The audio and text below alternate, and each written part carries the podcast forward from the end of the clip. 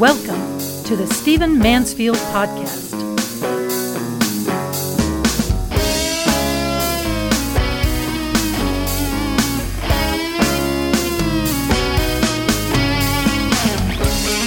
Well, welcome to the Stephen Mansfield podcast. I'm glad you've joined me. This podcast is going to be a little bit different because I want to warn you about something, and I want to warn you about the impact of something on your soul and your life. So, less than talking about foreign policy and, and current trends, uh, I want to talk to you about what's happening in your life because of what is going on in our society. You know, this past week, I heard President Trump make a speech in which he criticized the first President Bush, President Bush 41, we call him, in which he criticized John McCain, a fellow Republican who is dying of brain cancer, and in which he praised the president of Russia, Putin. I got to tell you, it had a real impact on me. I also listened in the last couple of weeks while a black congresswoman called upon a crowd to berate and assault members of the Trump administration and the Trump cabinet.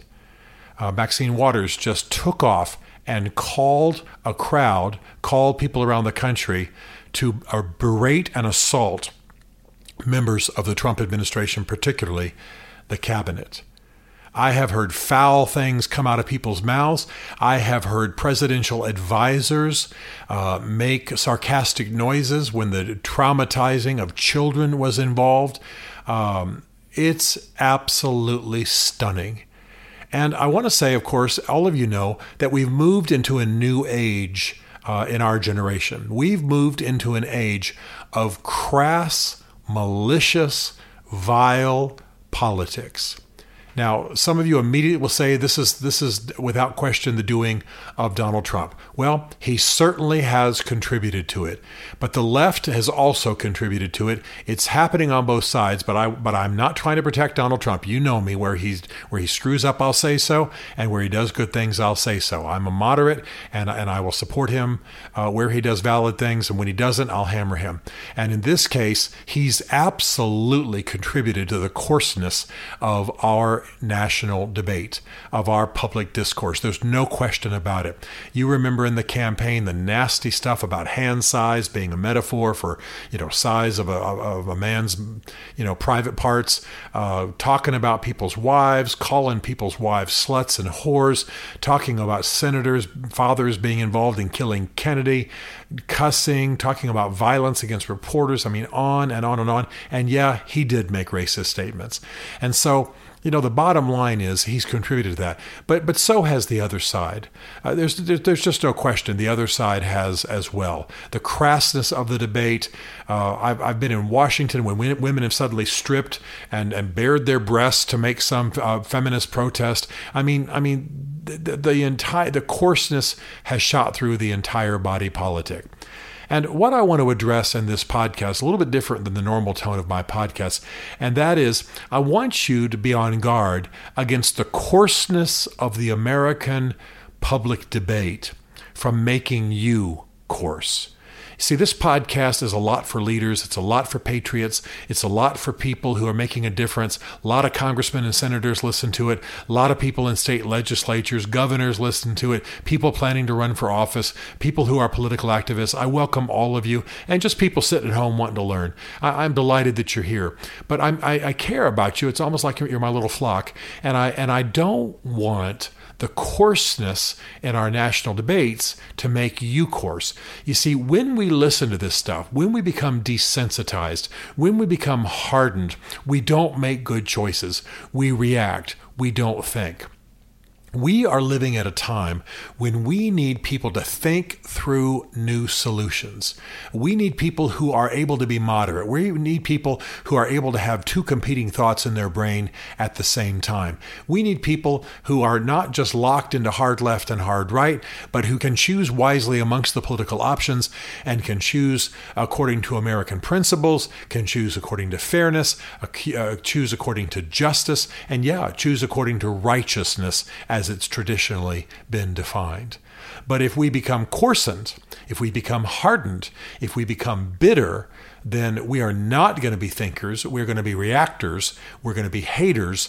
And that's what's damaging our dialogue now there are good people on the national scene. There are good people in Washington, D.C. Uh, there are a lot of people who are not hard right or hard left, but are thinkers and who are uh, judicious people and want to do right and want to do righteousness, but they're frankly intimidated. They're intimidated they won't get support. They're intimidated if they come out moderate, they'll get hammered by uh, either extreme. Uh, American common sense is being lost in the crush between the two sides. And I'm concerned that if you continue allowing a coarseness, especially if you're in a responsible position, if you're a professor, if you're a pastor, if you're a congressman, a senator, if you're a state legislature, a legislator, if you are someone who's an activist, if you're coarse, you won't be rational. If you are continually hardened and, and allowing the debate to shape you in a hardened, reactive, bitter way, uh, then you won't be providing solutions. We've got plenty of screamers. We've got plenty of violent people. We've got plenty of reactionary people. We've got plenty of hard hearts. We've got plenty of calloused souls on the national stage.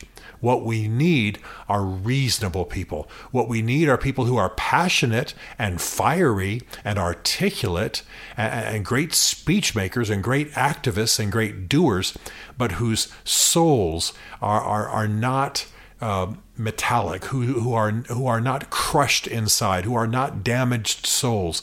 You can hear people talking on TV, watching them on all the networks, not not just the left or the right ones, and and you realize these people are damaged. There there's something wrong with them. Uh, we we need a different caliber of people. There are a lot. I got to tell you, there are a lot of folks in, in the in state who are state governors, a lot of folks in D.C. Congress and, and Senate who are, without question, good, solid people, but they need the support of good, solid people like you. They need reasonable people.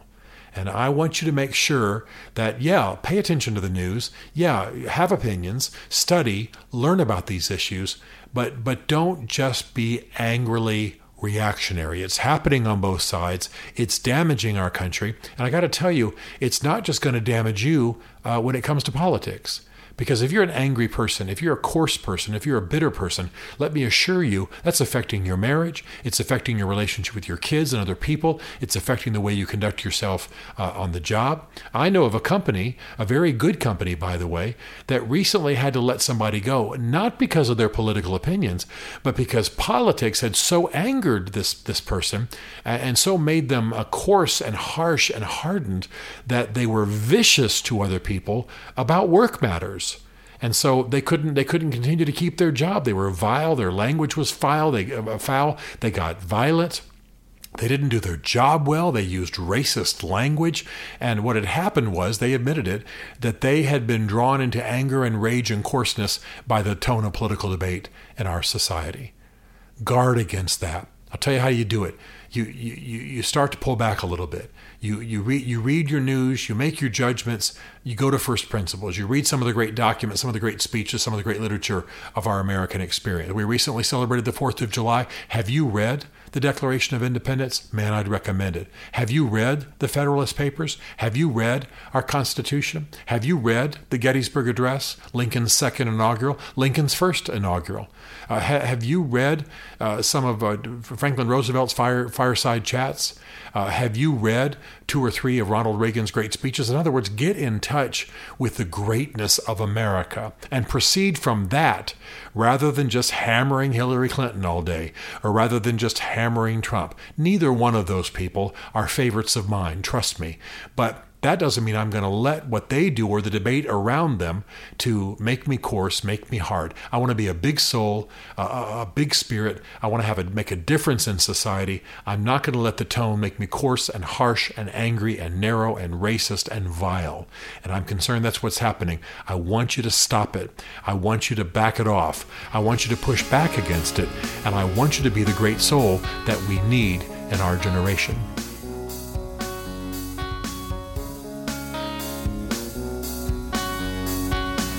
Stephen Mansfield is a New York Times bestselling author, a popular speaker, and a frequent faith and culture commentator on Fox and CNN.